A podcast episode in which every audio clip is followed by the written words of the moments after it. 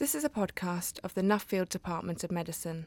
Dr. Jay Berkley tells us about his work on childhood nutrition and immunity in East Africa. Hello, Jay. Hi. What are the main challenges for a paediatrician working in Kenya? Well, I think a lot of when a lot of people think about Kenya and Africa, they think of tropical diseases, but in fact, the kind of problems that children get in tr- countries like Kenya are usually the same problems that children get worldwide. Things like pneumonia and diarrhea and neonatal problems are the main causes of deaths in children.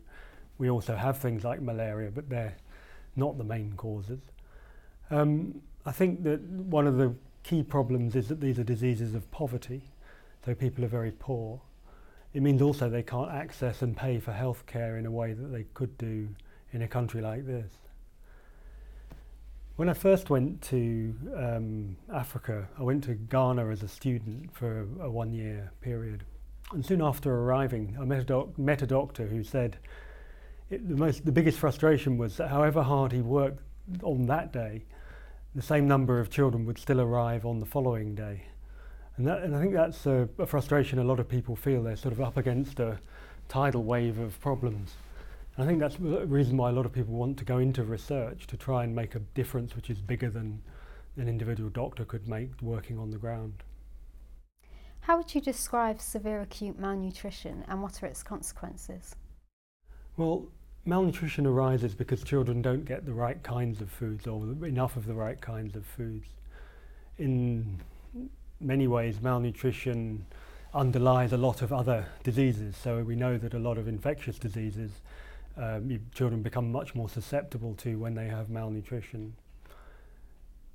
In the long term, malnutrition causes children not to grow properly and it causes delaying of brain development and essentially a, a sort of a loss of potential for earning and um, intellectual capacity in the future. In, when malnutrition becomes severe, then there are changes in the metabolism and the physiology of the body. So a lot of processes slow down and they start to become a bit dysfunctional.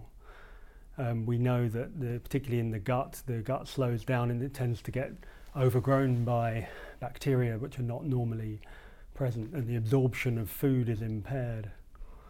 Um, we know that uh, children with severe malnutrition are very susceptible to infection, but interestingly we don't know exactly why they're susceptible it's likely to be due to these barriers like in the skin, the gut and the lungs, which keep bacteria and other microbes out of our bodies. It's likely that those ba- barriers break down and allow passage of microbes. But we don't know exactly what's wrong with the immune system or any other systems which are making children susceptible to infections. What is the impact of malnutrition on causes of childhood mortality in the developing world? We know from the epidemiological studies that malnutrition underlies probably a quarter to a third of all childhood mortality worldwide, probably slightly higher in many developing country settings. And it does so by increasing the frequency of common diseases like pneumonia and diarrhea, and also increasing the mortality of those diseases. Um, that also becomes a vicious cycle because when a child gets pneumonia or gets diarrhea, they use up energy, they use up nutrients, and also they don't eat as much. So it means that the children become more malnourished as a result of each infection, and that results in a sort of a vicious cycle. What are the most important lines of research that have developed over the last five to ten years? There's been an increasing awareness that there are things that can be done. Um, I think there's often a feeling that you know more emphasis needs to be placed on agricultural reform and national policies, if you like, but those often happen very slowly. But the kind of thing that can be done and have resulted from research are things like vitamin A and zinc supplementation, which have impacted all cause mortality and specifically diarrhea and pneumonia in children. I think that some of the exciting research at the moment is about the relationship between a child and the, the bacteria that are living in their gut we know that um, normally we host a large number of bacteria, in fact, more bacteria in our gut than cells in the rest of our body, and um, that we live in a, a, peaceful relationship with those bacteria, and those bacteria help in breaking down food, synthesizing some nutrients, and regulating the absorption of nutrients to our bodies. Um, so a lot of research is going on in that at the moment. We're currently looking at the issue of whether you can prevent uh, serious infections in children with malnutrition, and we're doing a large randomized trial of low dose antibiotics every day in a large group of children with severe malnutrition to see if we can, if you like, prevent infections. And we're doing that at the same time as trying to understand the uh, effects on the immune system. Why does your line of research matter? Why should we put money into it?